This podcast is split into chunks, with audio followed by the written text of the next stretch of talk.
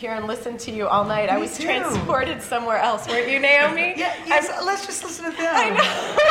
Let's take a vote. Let's take a vote. It's true. They're fantastic. Yeah, thank you very much. And we'll, we'll hear more, right? We'll hear another. Right. Okay, okay. Um, well, welcome everyone to Living Writers, the first ever live version of the show. Thanks for being part of it, being here tonight. And thanks so much to Naomi Shihab Nye for um, being here. My honor, my pleasure. Um, you're the reason you, we're gathering. thank you, for having me. Um, and just a quick thanks. Um, I, I know that you guys have programs out there, um, or perhaps, but um, I, I wanted to thank some very important people um, that without these people, I would just, uh, there would be, Living Writers would be um, two people sitting in a- room having a chat. and so um, I'd like to thank Jim Mannheim and Liz Wasson, um, who are sitting here in the front row here, also supporting uh, us even now uh, um, uh, for engineering the show, um, and also uh, long-term engineers um, Brian Delaney, Alex Belhaj, Jesse Johnston, Hugh Stimson, and Alex Sergey, going way back to the April 2007 days. Um, yes, so thanks very much to Tex and the Liz. Um, And thanks, a quick thanks to Bennett, Eleanor, Carl, Peter, Tyler, Matt, Cameron, and of course, uh, Kirsten and Matt, who we just heard um, play the beautiful music um, for us. And so, but enough thanks for now, right, Naomi?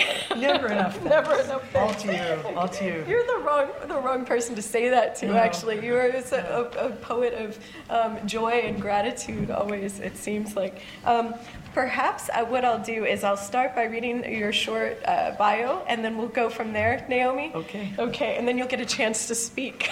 Okay. I like okay, that so, sooner or later. Um, Naomi Shihab Nye describes herself as a wandering poet. I love that.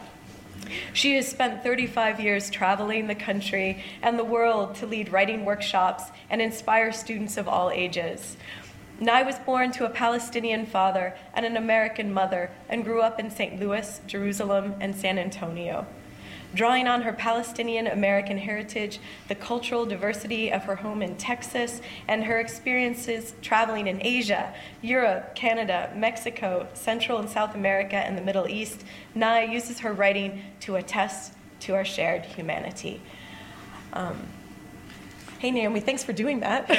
Well, thanks and thanks again for for, being for reading that. here. I, I didn't write that, by the way, but someone you did? wrote Okay, it. somebody no, I wrote don't know it. who wrote it. I'm not sure who wrote it. Well, I think. who wrote it. I- But I- I it's don't- 38 years by now, anyway. Oh, okay. Yeah, I the, can- the I clock can correct is that. ticking, Yeah. right.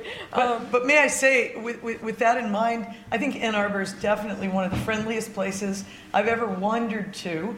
And I, I will never worry about you all having, uh, having trouble finding a good meal here because every single place, every wonderful cafe and restaurant we've uh, visited in the last week has been just amazing and, and original and delicious. And it's been so much fun to meet a lot of students in the writing program. And so thank you for having me here. It was not my first time in Ann Arbor, but uh, this is definitely my most well fed time. in all ways. It's not over Yeah. yet. No, right? no, More to right. come. Um, Naomi, well, you mentioned visiting Ann Arbor before, and um, earlier in the week on Monday, uh, I think you you took a trip to Martin Luther King Yep. um, Elementary School Right. here, and you love working with young writers, and your many of your books are poems for young writers. Um, Right. What was the experience like Well, over at um, does anyone here have a relationship with King Elementary? It's such a beautiful school, and the second graders. I saw I saw second graders there two years ago, and then all the second graders this year. Uh, they were just so ready to talk, to tell stories, to listen, to. Uh, Look at pictures in a picture book to ask questions about it. Just it reminds you of um, that yesterday I was mentioning in the in the workshop on with the MFA students about just the capacity for wonder, just to be reminded that we have this sort of human need. I felt it listening to you play music. Just the wonder rises up again, and this this feeling of um, I just want to be here. I want to be listening. I think that's a gift radio has always given us in our lives. You know, we have good radio stations, and we treasure them for um, just bringing us back to wonder, uh, no matter what else is happening in the day, or giving us something new to to think about. So uh, being at King was just heavenly. I didn't want to leave. You know, it's the only school I've ever visited anywhere in the world where the hallways are named. And they have those like street sign names, things like No Put Down Avenue or, you know, Full Respect uh, Boulevard, things like that. It's very nice. We should do that. by. We should do that in our houses, schools, everywhere, workplaces.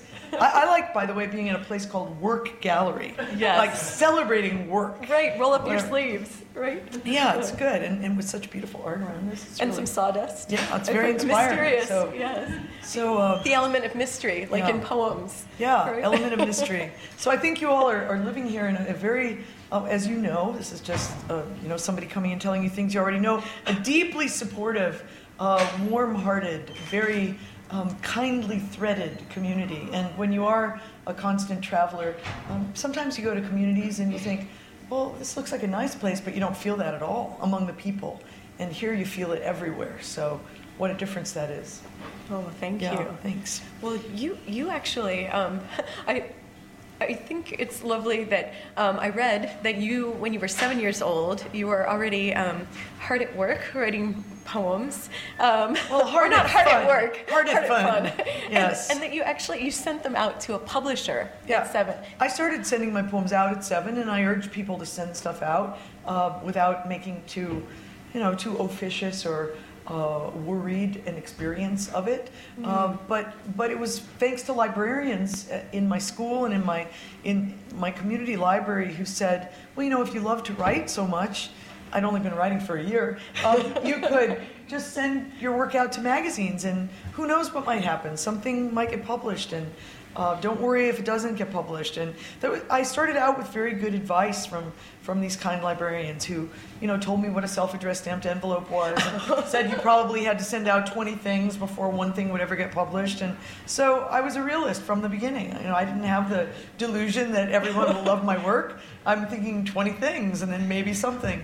And um, I had a, a, a very um, keen sense of, of uh, just thinking about people in places I hadn't been at, like in the United States or in other countries. So the idea of thinking of you know somebody sitting on the edge of the Pacific Ocean or up by the Great Lakes or in New York City where I hadn't been yet, um, who would read something you would put in a magazine. The idea they could read it if it was there, that was the impulse. It was not any kind of career move.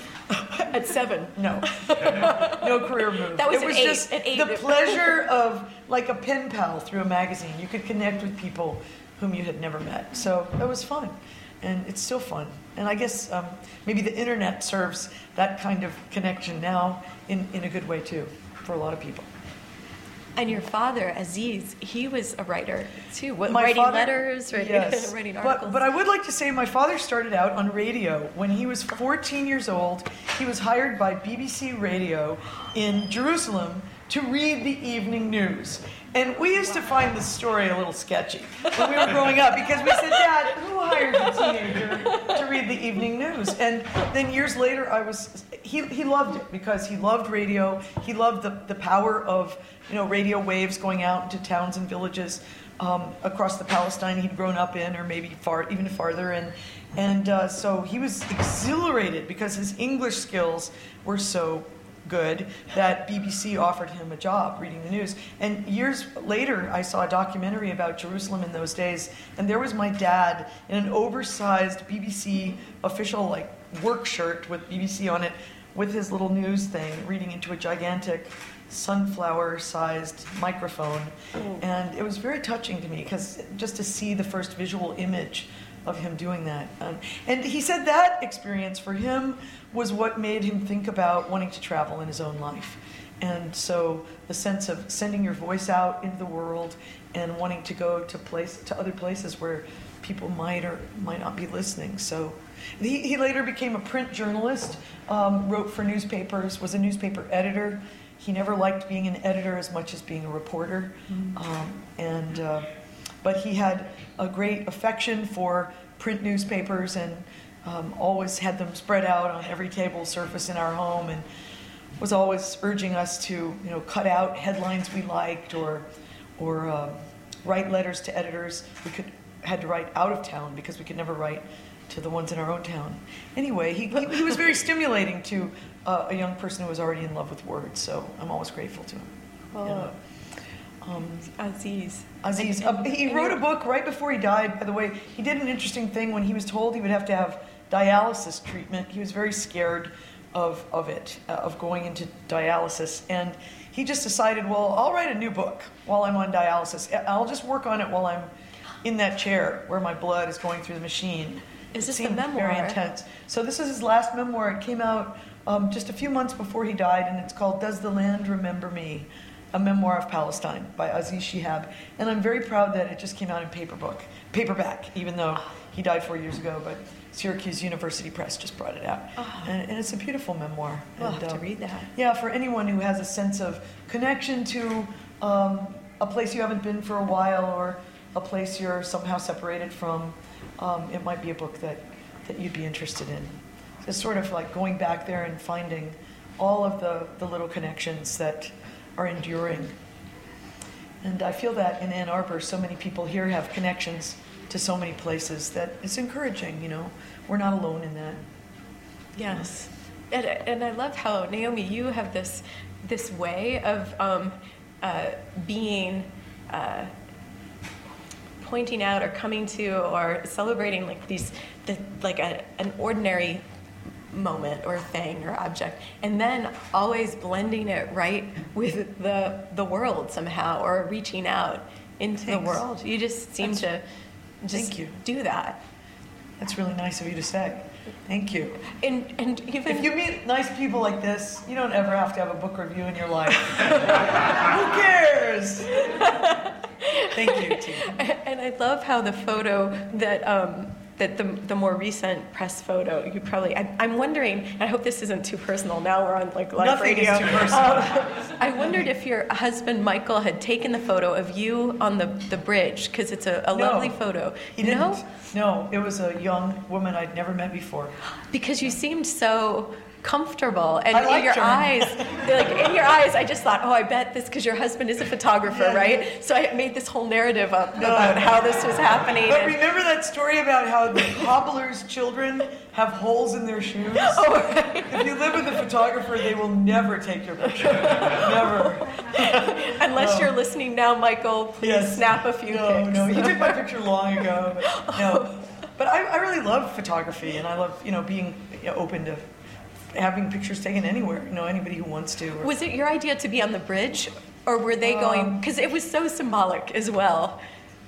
I can't remember whose Oh, idea it was, but she wanted to walk down by the San Antonio River, one of Oh, the yes. gleaming elements of our city. Come see it sometime. And you're a block away from. Yeah, we live right by it, and I walk down there every day. So she said, "Is there any nice place?" And I said, "Well, we could go down the river here, and there's a nice green iron bridge crossing the river." So we just stood, stood there, you know. So, Um, so then leave it to me to actually say the cheesy thing, like you're about bridges, like No, no, I love bridges. bridges. and- I love bridges, and um, I, I yeah no, bridges are I think probably these days one of the most important totemic images that we can all emphasize in whatever work we do. You know, bridging, whether you're a doctor, you know, a lawyer, or an educator, we're always trying to to bridge things. I, I've never understood the the. It seems to come up, you know, every four years in our country, but this there's some sort of impulse to be such separatists. You know, like how different we are from those people across town or those those people at the certain political rally or whatever. And it just never interested Right. me that much in life. You know, figuring out how different we were from everybody. Just how many how many bridges we shared or how many how many likenesses we could find. You know, my father always used to talk about when he was growing up. He had um, Palestinian neighbors, Jewish neighbors, Armenian, Greek. Um, you know, the whole mixture that Jerusalem has has been over the years. And and after dinner, the kids would go outside and trade desserts. And they all liked each other's desserts better. And Of this course. became, of course, because it wasn't in your house, so you didn't see it as often. So this became his his kind of image, his metaphor for what politics could be. If we could just find some taste that the people we don't get along with like and, and serve it to them, maybe we could have a better conversation. And so he was always saying, you know, peace talks, we need desserts and Is that why he made the Palestinian cookbook? well, pr- probably so. He wanted to share the taste of that. That was another book of his called "A Taste of Palestine," Oh, where he wanted to share, you know, little memoir stories from his childhood, and then he also included recipes. And that book was quite a hit. It had four printings, sold out. Gourmet magazine said this is the only Palestinian cookbook anyone will ever need. I hope that wasn't an insult, but I mean, I, he, took it, he took it as a compliment. Like, wow, I got a review in Gourmet magazine. I'm not even really a chef, and um, so he was very happy. But um, that was a beautiful little book. Maybe it'll come out again. But he really he, he was such a such a connector, you know, and, and and so we grew up with that idea, you know, and also growing up on the Mississippi River where bridges are a big part of your life and In St. Louis. yeah, in the St. early Louis early years. That, that- yeah, St. Louis, and some some of the bridges made sounds when you would drive over them, and Mm. so bridges had their different personalities, and just that sense that you know bridges do exist, and uh, to go down to the Mississippi and see it flowing, to go up to Hannibal, to read Mark Twain, to just think about you know all the connections, time, and uh, you know, and, and reading always seemed like a bridge to me, you know, a bridge to all the people you haven't met or would like to meet, to history, to everybody. I I was, I think I was reading the Detroit Metro Times, um, your your interview with one of the writers there, where um, they had said, um, well, they, you were just saying it would be nice, like, have these politicians not read a book, like, like when Yeah. they're- some of their ideas that they Right. they were um, espousing. Um, it seemed like how could you Yeah. be saying this? But Right. but let's let's talk about your latest book, Transfer, um, the collection from Boa. Um, oh, I'd like to give a shout out to Boa Editions Limited, Yes, Peter nice. Conners. Um, these are wonderful people, Boa. Boa. That's a- Rochester, New a York. sticker. We can throw that out into the Yeah. crowd. Great poetry press. Yeah, Yes. very nice people. a beautiful book and this the uh, transfer um, and this book is uh, speaking of your father aziz this this book is dedicated to him and really is he's filling the book his voice Right, his his voice and his life and his death, and then how it's also about. It was really a book that I worked on.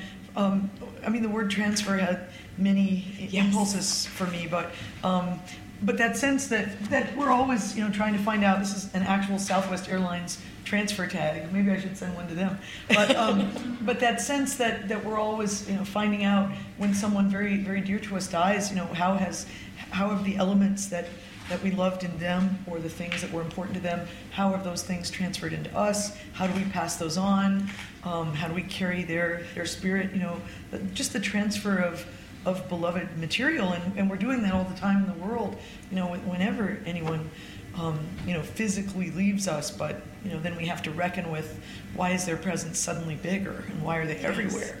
And so um, that that sense of just looking at that and, and really some of them were poems just to try to comfort myself and a few of them that i put in here um, surprised me. I didn't think they were things i would ever want to put in a book um, some of the Which first what, what what do you mean well, I mean, they were just that? things I was writing in my notebook that I didn't really, I wasn't ever thinking in, in the beginning of that I'm writing a book of poems for him. But uh, but as four years went along, suddenly it seemed like um, there was a book gathering and, and a book I wanted to be for him, and thinking about his voice. And and I do think it's incredibly comforting to write about um, loved ones who who have died. It's not it's not depressing in any way. It's um, it's heartening. You feel their spirit, their voice living in you more strongly. Um, one thing, there's a little section in here of 11 poems. One thing that I did um, was I, I, I wasn't able to open his notebooks for about two years after he died. I just couldn't do it. And but then one day suddenly I just wanted to see his lines on the page, his handwriting, and I started opening notebooks and finding that just like just the same way poets do, there were all these scattered floating lines, not attached to anything, not attached to a story or another paragraph or anything, and I, I, I would think, was that something he was going to write, or just kind of just a wisp that was floating through his mind? And so I wrote down maybe 30 of them, and then 11 of them turned into poems till now, 11 of them. And the, the big surprise, though, for me was when I wrote his line down, I thought I'll use his lines as the titles. But when I started working on the poems, they came out in his voice, which I had not anticipated at all. I had not thought about, you know, suddenly trying to write as my father. It seems a little weird, but it was so comforting to do that. That maybe I'll should I yes, read one? That would okay, be wonderful. Read one. Um, well, so is this this is your copy of the book, or is it? Oh, yeah, it I guess. but I don't know. So this line was floating, and and I knew what he was referring to because I think it was very hard when he initially left um, Palestine that so many people, he was the only person he knew of his generation who was leaving at that moment to go to the US as a student. He got a scholarship to go to university. And when he was asked, where did he want to go in the United States, he said, send me to the middle thinking that he would have um, easy access to both coasts. But he was sent to Kansas. And so it took him a little while to see anything beyond Kansas. But he was haunted in the first years in this country by, by all the people. This line many asked me not to forget them. And I think he was always haunted by that all his life. Where do you keep all these people? the shoemaker with his rumpled cough, the man who twisted straws into brooms. My teacher, oh, my teacher, I will always cry when I think of my teacher.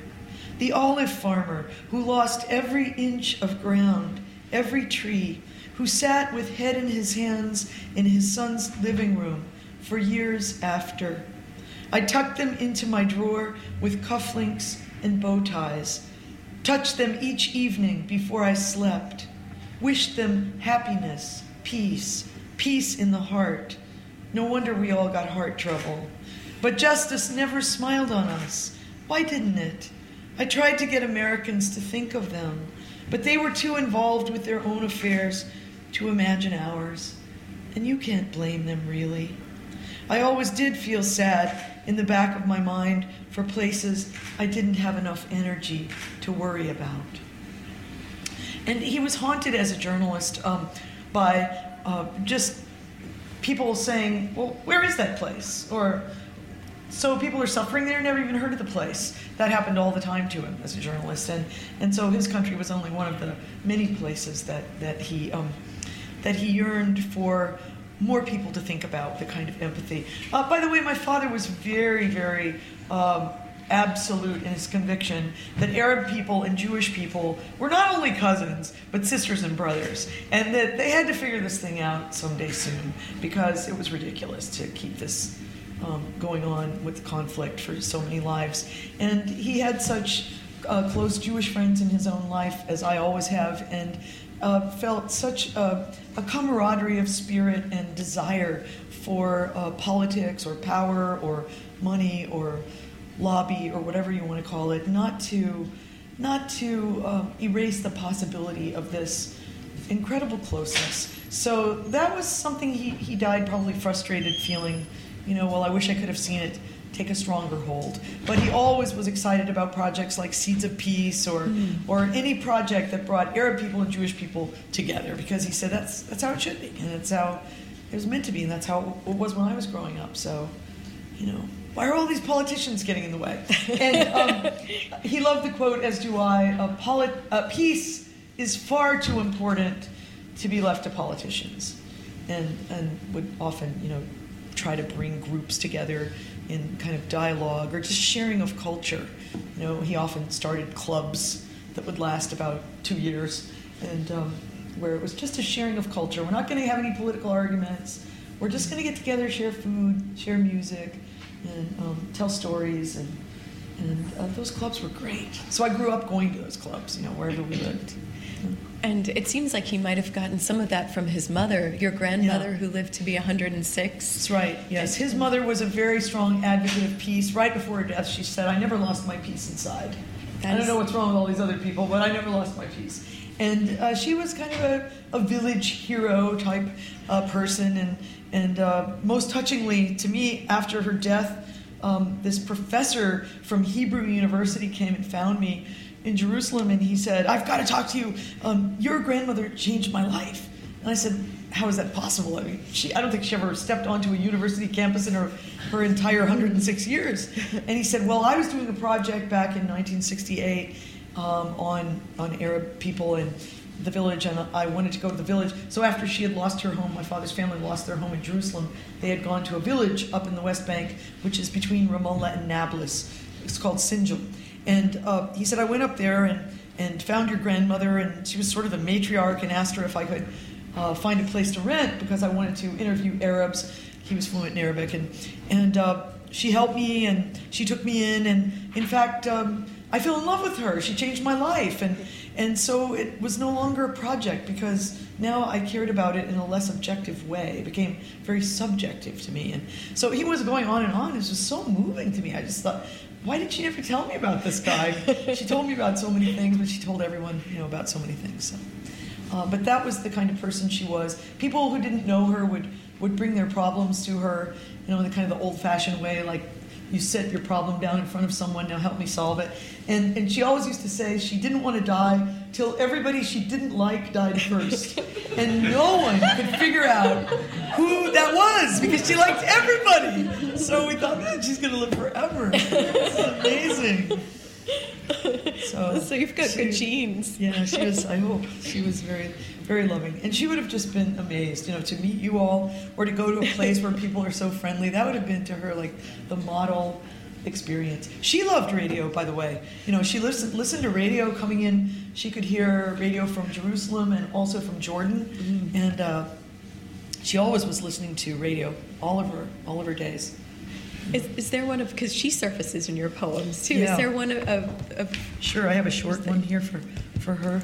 Um, so uh, she uh, she didn't even know all the names of all of her grandkids and great grandkids.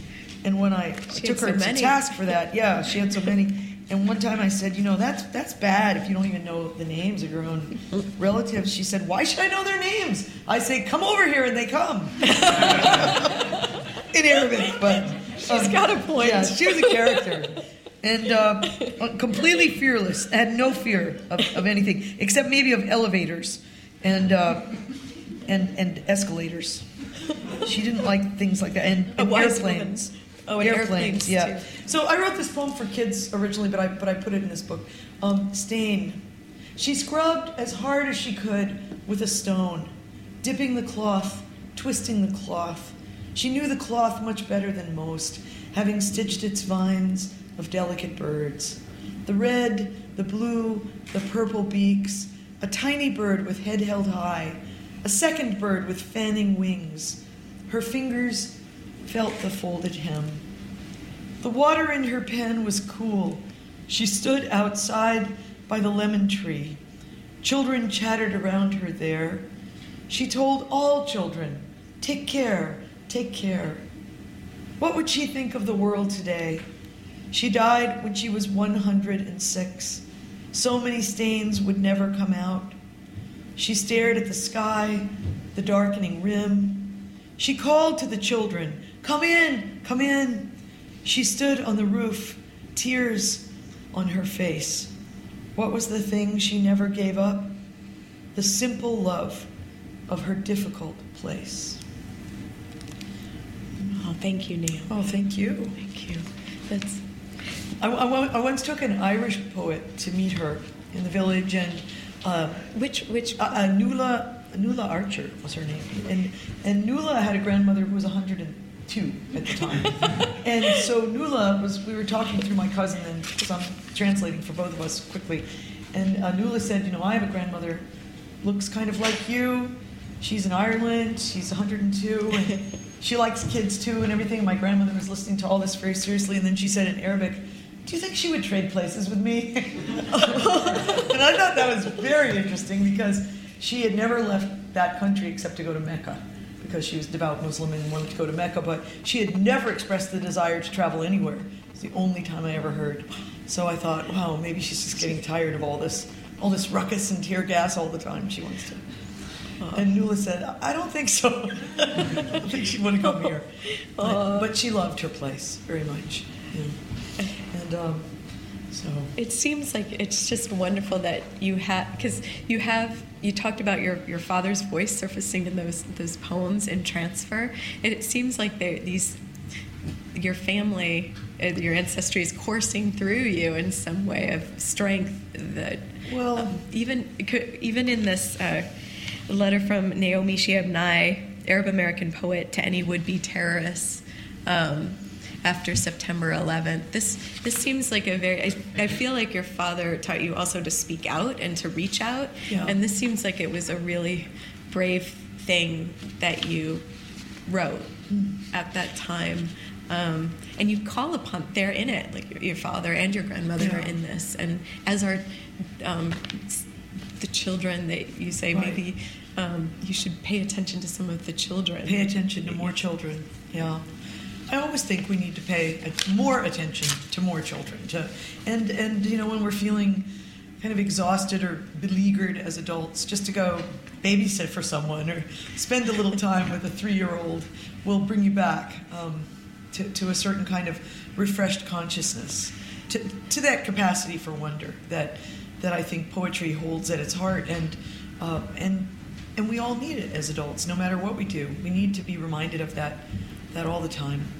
And and I think you know you're so generous, T, in what you've said, but I think for all of us here who write or uh, whoever scribble things down in notebooks of in any genre at all, you know, you often feel that mysterious um, possibility of of voices uh, coming through you. You know, it could be the voice of your long ago teacher that you haven't even thought of in years, or the voice of mm-hmm. a neighbor, um, you know, from from childhood coming through you, and and uh, or just maybe your own child voice coming through you again, and and there's that wonderful possibility of of putting language on a page that more is invited to be present, you know, and you don't have to plan it all out in advance, and you don't have to know, you know, exactly what is my project here, where is this going, and, and be official about it. You know, sometimes just open up to those voices that want to stream through you. Um, I heard that C.D. Wright was here on Monday, and I love her book called One with Others. Mm-hmm. Uh, and I just read it at Christmas time in Honolulu, actually. And I, I, I, it's such an incredible book, which which integrates, you know, history, news stories, people she knew and loved, um, people in a larger story it's a great example of how, how we're all sort of channels and vessels. And you just feel these voices coming through C.D. Wright in that book uh, that are carrying you along on a wave, and you think, you know, this is possible if you pay good enough attention to, to the world around us. And I think you also said at some somewhere uh, with your notebook, if you have your notebook, you'll never be lonely right. as well. Yeah, I always have my notebook. What and, does yours look like? What is well, it? Right now, it looks like this. There's an eye on it. But usually I carry little tinier, tinier ones than this. But someone gave me this one as a gift. I like this eye. Oh, yes. But, uh, but you know, over the years, uh, notebooks take many forms, many shapes. But I think everybody should have one at all times. Never be without a notebook, as crucial as a toothbrush. And um, and I still like to write with pencil because I like that soft little scratchy sound that we first heard well, at least we first heard. I don't know about you guys, but um, click, click, click, click. Yeah, the sound. So. Um, yeah, the notebook is a good friend. And are you still um, your writing process, Naomi? Are you still rising at 4 a.m. as you said in the Library of Congress? Yes, interview? usually 4, 4:30, 5. Um, mm-hmm. Sometimes when I'm on the road, if I stay up really late, I, I, I, sleep in a little bit. But I always have written in the morning. Yes, and I urge everybody just Why? if you like to write, just find find a time when. Uh, no one likes you much, and, and, you have plenty of time to think about words. and why is that your time? What is well, it's it, just a good time to be private. It's solid, so solitary. Yeah. Oh, one minute. Okay. okay. So um, I think what we're going to do is um, go. Shall we go to a break? and have a short musical interlude and then reconvene. Um, Kirsten, Matt, would you mind doing the honors? Yes? Okay, wonderful. Um, and Naomi, as they're setting up, would, would, you, mind, would, would, you mind reading a, um, oh, another poem? Ah, Well, settle down, settle about- down. We're gonna have a poem. Since we just talked about kids, this was written for a boy who's now in middle school on his first day of life. How far is it to the land we left? On the first day of his life, the baby opens his eyes and gets tired doing even that. He cries when they place a cap on his head. Too much, too much. Later, the whole world will touch him, and he won't even flinch. Um, interestingly, you know, knowing that I wrote that, this is the only person I know who wrote a very profound personal essay on the day he heard Osama bin Laden had died. Um, this middle school student, on his own, it was not an assignment, and his father was so moved by what he wrote that he sent it to me, and I thought, what an irony that in this poem I refer to, later the whole world will touch him and he won't even flinch. And here he's such a such a sensitive human being that he's not only flinching, but he's taking the time to really look at a headline. What does this really mean in terms of a big world picture? And it was such a deep essay, so, so profound. Anyway, um, writing about kids is a, always a good place to go. Yes, thank you.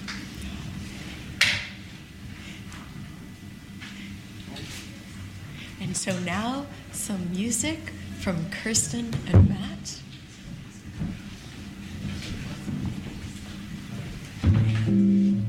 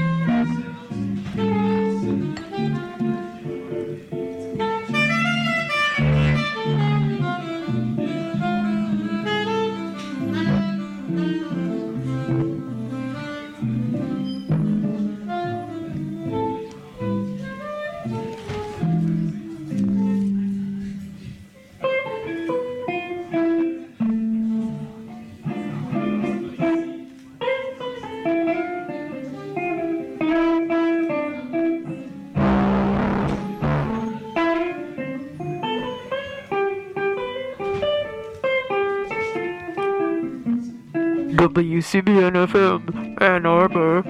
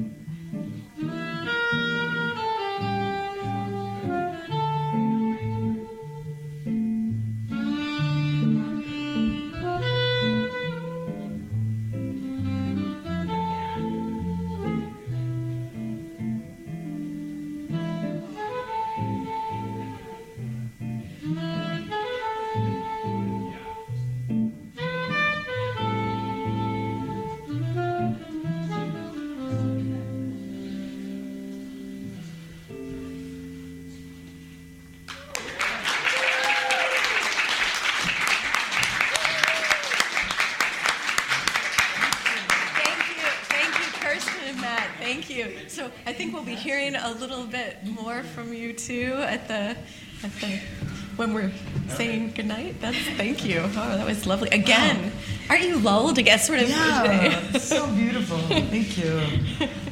Naomi, I also had wanted to say I, I love how in Transfer, um, the book, um, how you were saying transfer means many things, and this is like a Southwest tag itself, Yeah. but that your dad had also all these bus transfers, and Yeah. when you were a kid, he would Yeah. say, "Well, we're getting a." a I, I was fascinated by bus transfers as a kid. You know, when you went from one bus to the other and you had to click that little thing and get a little ticket. And I just thought it always seemed kind of random. Like, couldn't you just make them up and get on any bus? And they just seemed like they could be any scrap of paper. But and, and my father was very particular about this is the transfer for that bus. And yeah, I, I just like the whole concept of transferring, moving around. You know. and how did you Yeah. decide that would be? When did it come to you that that would be the title of the book that it was, was just about your dad? I, I just decided because I like the baggage tag, and I like the color of it and the way it looked, and um, was and this the thought was this it. actually your tag? Yeah, that's my tag. Okay. My tag, and I actually did design the cover too against a black, a black uh, sky, which I really liked, and then the BOA agreed to do it. And then on the back is the days when we were riding around on buses together, an eight-year-old picture with my dad. It's so. So, would, would you mm-hmm. would you mind reading the poem "Ringing" that's on the back No, of the I- book? I wouldn't- mind at all. And then maybe w- and then we'll pass the book around so everyone can see it. Oh, that's so it's such sweet. a beautiful photo. Well, maybe some of you have had this experience with someone just talking about having lost someone. Ringing. I'm sorry you lost your father, people say. And I step outside to soak in stripes of gray cloud. Hand touches iron rail. You needed it. I don't. Blood circulating under skin and time, that blurred sky shifting. Air holds everyone, visible or not. Sliced lemon you craved by your teacup. Strange affection for chipped ice. Maybe the right wind brings a scent of smoldering twigs, fresh water over stone. Maybe tonight your laughter carpets our rooms. I keep finding you in ways you didn't know I noticed or knew. Every road, every sea, every beach by every sea keeps lining up with what you loved. Here's a line of silent palm trees. It's as if you answered the phone. So, um, comfort, that poem was comforting. I actually wrote that poem. I was asked to visit the Center for Bereaved Children in San Antonio, a place I had never known existed. They were serving 800 children at the time I went there, and the, the children were writing a special poem for the event we were doing together, and, and they asked me if I would write one, so I wrote that one for that event. Um, uh, so it, it, it, really makes me think of them, and, and also reading with them was very humbling because here were you know eight year olds who had lost their fathers, and I was thinking how much more time I'd had with mine. But um, so the comfort of the comfort of language and sound and music and all the things that connect us, carry us along. So, yes. did you want me to read something from oh, the yes? Yes, um, I would love that. So, from your... my very most recent book is a book of, sh- of very short stories. It's called There Is No Long Distance Now. So, I'm just going to read you how this book came into being. And if any of you are um, in situations where you're getting assignments and you resent it sometimes, like, I don't really want that assignment right now, um, I remember that feeling. But when you're away from the world of specific assignments, you may kind of miss them. There's something very touching about having someone ask you to do something by a certain date. Um, it's helpful sometimes. So um, I still try to take them from random places sometimes, assignments. But this is how this book came to be. This is the beginning of the introduction. A message arrived. Do you have any short stories 1,000 words or less? I wrote back, No, I do not. Thank you. A second message arrived. Please send us some of your short stories immediately. 1,000 words or less. I walked around. I swept the porch. I sat down and wrote one. It seemed possible. so this book came to be very quickly. Um, much more quickly than most of my books. The, the introduction goes on from there. But um, I actually wrote all the 40 stories that are in the book in a very compact period of time. There was only one that I pulled in from like two years before that I had written. And, and then I made it shorter. It was like a 2,000 word story. But so sometimes, um, you know, when you're kind of looking for something to do, just, you know, maybe that, that cat or one, a picture in here could give us an assignment of our own. Um, I think I think poets sort of think in that way, and and it can be helpful just feeling more connected to, to things around us. And when, and when you're working, Naomi, are you having um, multiple projects going at once, or do you become then sort of obsessed with then there is you know no long distance now, 1,000 words or less? No, I'm always doing multiple projects at once. Um, it's like someone described it once as having when you cook dinner, you usually have more than one pot on the stove doing something, and they're in different stages of readiness or something in the oven. And I like that feeling of stirring here and you know sautéing over here and kind of doing things at once. I think everything is in, in the in the artistic realm too. Everything is um, it nourishes everything else. You know, there's a kind of collaborative nourishment. So you know, people who both paint and write, you know, great to be doing it at once, or play music and and write, or or any any th- different things, mixture of things you might do. Um, I, I, really think sometimes um, we're here in the world to encourage each other um, in the ways that that writing, all the writers we ever read who encouraged us, you know, that kind of gives you a little, a little, something you carry. It's it's not not a responsibility, but just some sense of this gift that you're passing on. I mean, I feel like Henry David Thoreau gave me so much when I was 16 years old. And I still refer to it. I still go back to it all the time. And, you know, when I meet a kid who says they've never heard of Thoreau, have no idea who that is, you know, then you feel compelled, like you just want to give them give them Did you read Walden then? Did Oh, I fell in love with Walden. I really felt that it marked marked me. I fell in love with Kerouac. I mean, I know it's an interesting combo, um, but when I was about 18, and I always would think, look at these two guys living in the state of Massachusetts, so close together, you know, close terrain, and what different lives they led, and and what passionate writers they both were. But that was inspiring, you know, to like two people who were so seemingly seemingly different. Um, I just got the greatest email from my favorite brother-in-law. He's about 67 years old, I guess. He lives in New Zealand, and he just wrote me, "Have you ever read the Dharma Bums?" I'm like, "Oh my god!" I wrote back, "Yeah." It's like the greatest book I read when I was 18, and uh, he said it's changed my life.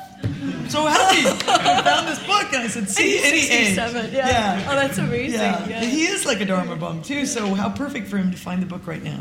And I couldn't believe we'd never talked about it. And you know, all these years, all the books we talk about, that we never talked about that one.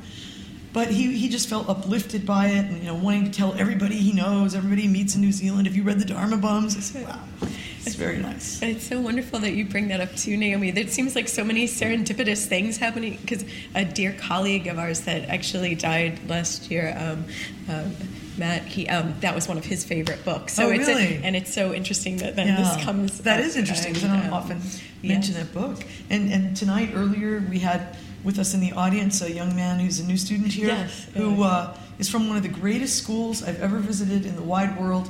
It's called TAISM, the American International School of Muscat in Oman. And he was a student there, and he comes up. What are you doing here? So, and, and, And uh, you think you and have I, actually and I a- actually a note? carried a package of notes about this big with me on this trip, and I have them in my room that the students gave me. I asked them all, "What would you tell a, a visitor to this country that they should not miss? Just tell me one place or one thing that you think someone should should pay attention to or go find." And um, and I think there may be a note from this guy in this packet that I'm carrying in Ann Arbor. So I thought, what a weird, you know, how how words and recommendations go on. And I'm still working on the book I was working on a few years ago when I met him. So that's why I'm still carrying those notes. I don't always carry them.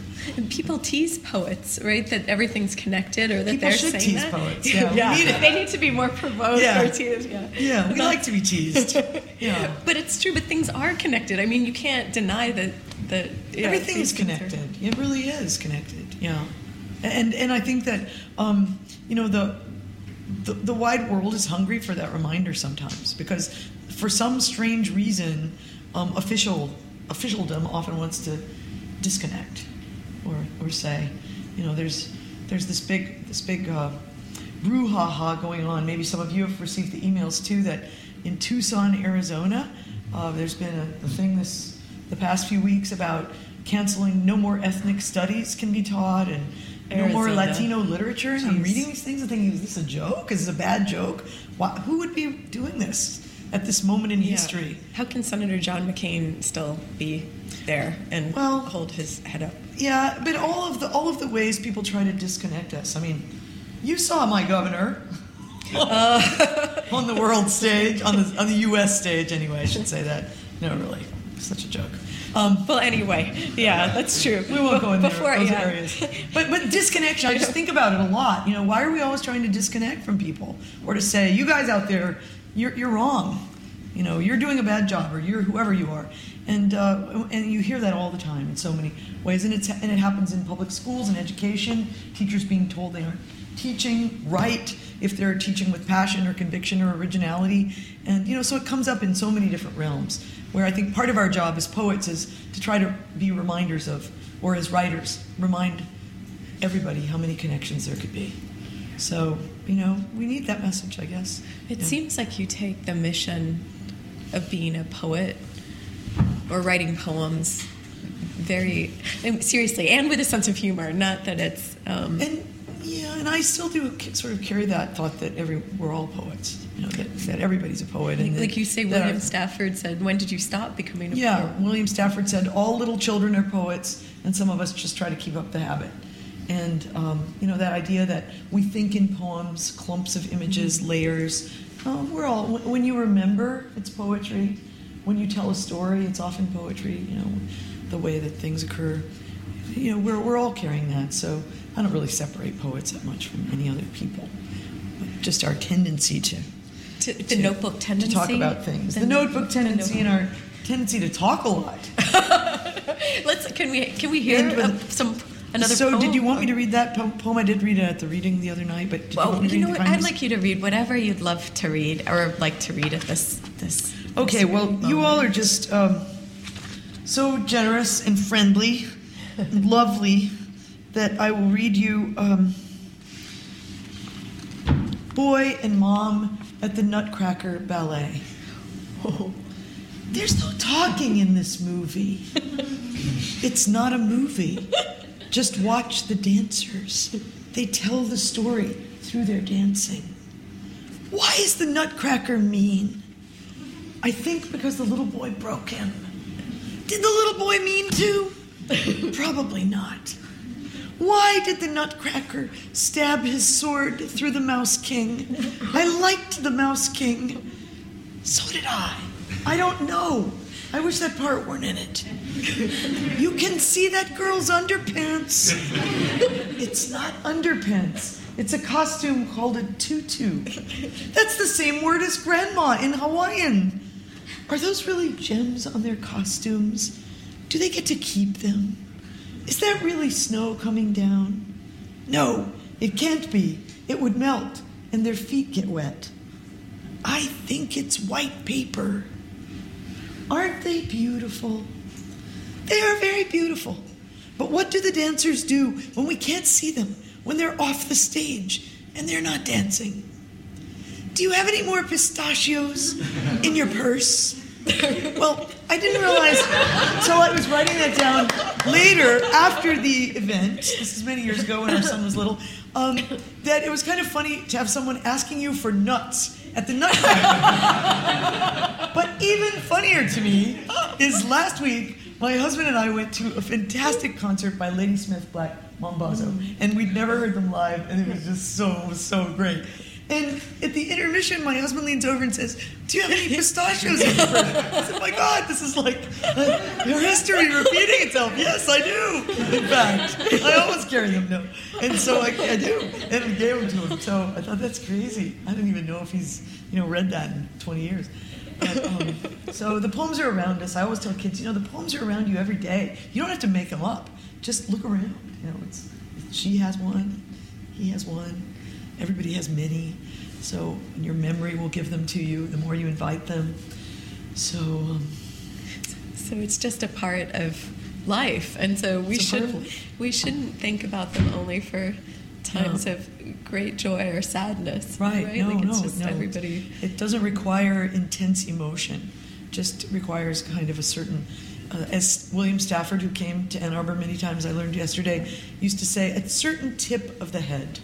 You know, you just kind of tilt your head a certain way. Mm. You might be saying, this is a really bad day, but if you tip your head another way, you might see something else. And that was always a good reminder. You know, by the way, I really love the word arbor. One of my other favorite schools in the world is the Arbor School in Portland, Oregon. And um, just arbor, what it is, is such a generous word and growing and Yeah. plants. And it's a beautiful word to have in the name of your town. So You'll have to come Lucky back you. in the spring, Naomi, Yeah. and see when the trees come back and with all the leaves. It It's must be amazing. It is, yes. And is that when the sun shines? the sun, Often, often. it shines in the spring? many, I- da- many days. I was here in the summer before, and it was shining. It was shining.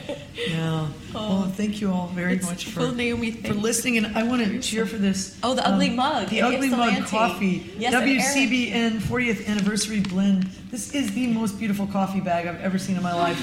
I'm keeping it forever, ugly mug. Like, even when it's empty, it's going to be standing in, on the wall in my kitchen. Thank you for that. It's gorgeous. Thank you, and um, and for all the the good spirited um, adventures of Ann Arbor. Thank you all for for sharing um, some time with us this evening. And Well, Naomi, thank you so much for your for your poems, for being here, talking with us tonight, be, being part of the 40th anniversary of WCBN. Um, and, and so amazing too that your fa- your family has these connections to radio. Your dad and the BBC and your grandmother. So Radio's very It's yeah. it's it's there. Thank Yeah. you so much. Thank you for having for me. being here Lovely this evening. you all. Thank you all for being here.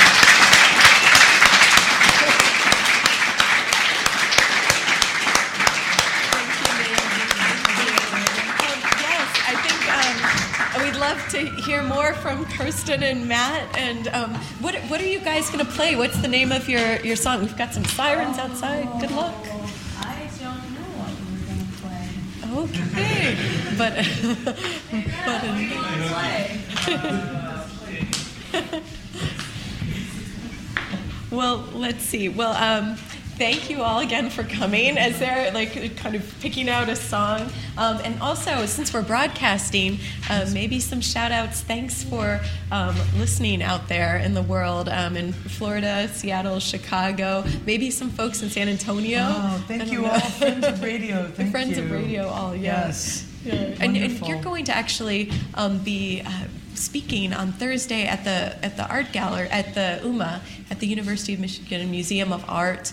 Helmut Stern Auditorium at five tomorrow. Yes, and that's and um, oh tomorrow. Tomorrow. Okay. Yeah. Oh right, Thursday. What planet am I on? I'm so I'm so dazzled by what's just happened in the last hour. I, I don't know what day of the week it is. Um, but yes, so Naomi, you'll be you'll be there, and I'll it, be there it's again. a and it's a talk. Can you tell us the It's a the- talk. The, title? its talk is called "There Is No Long Distance Now," and it's um, it's an essay that I've written for the. For, I've never read it out loud or anything, and I'll, I'll be adding poems and, and talking around it too. Oh, wonderful. Well, well, thank you. Thanks again, Naomi. Thank you so much, T. You are a beautiful interviewer, and anyone who gets to talk to you is lucky. Ah, T. Hetzel, let's hear it for her. Oh,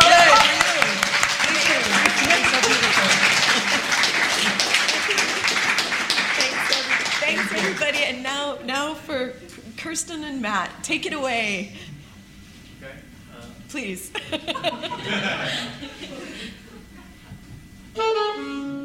Ta-da!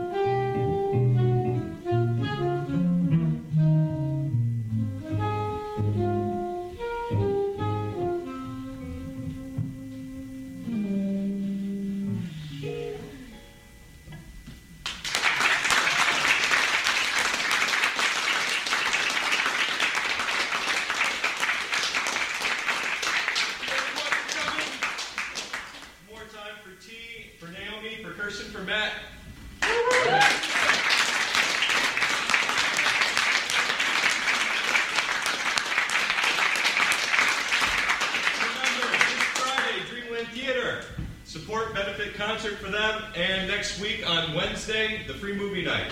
That said, thank you and have a good night. Oh, and books for sale by And books. Nicholas. Um, and Naomi, would you mind signing? And thank you to Nicola for having books here. Thank you so much. Yeah. Thank you all for coming. You're beautiful.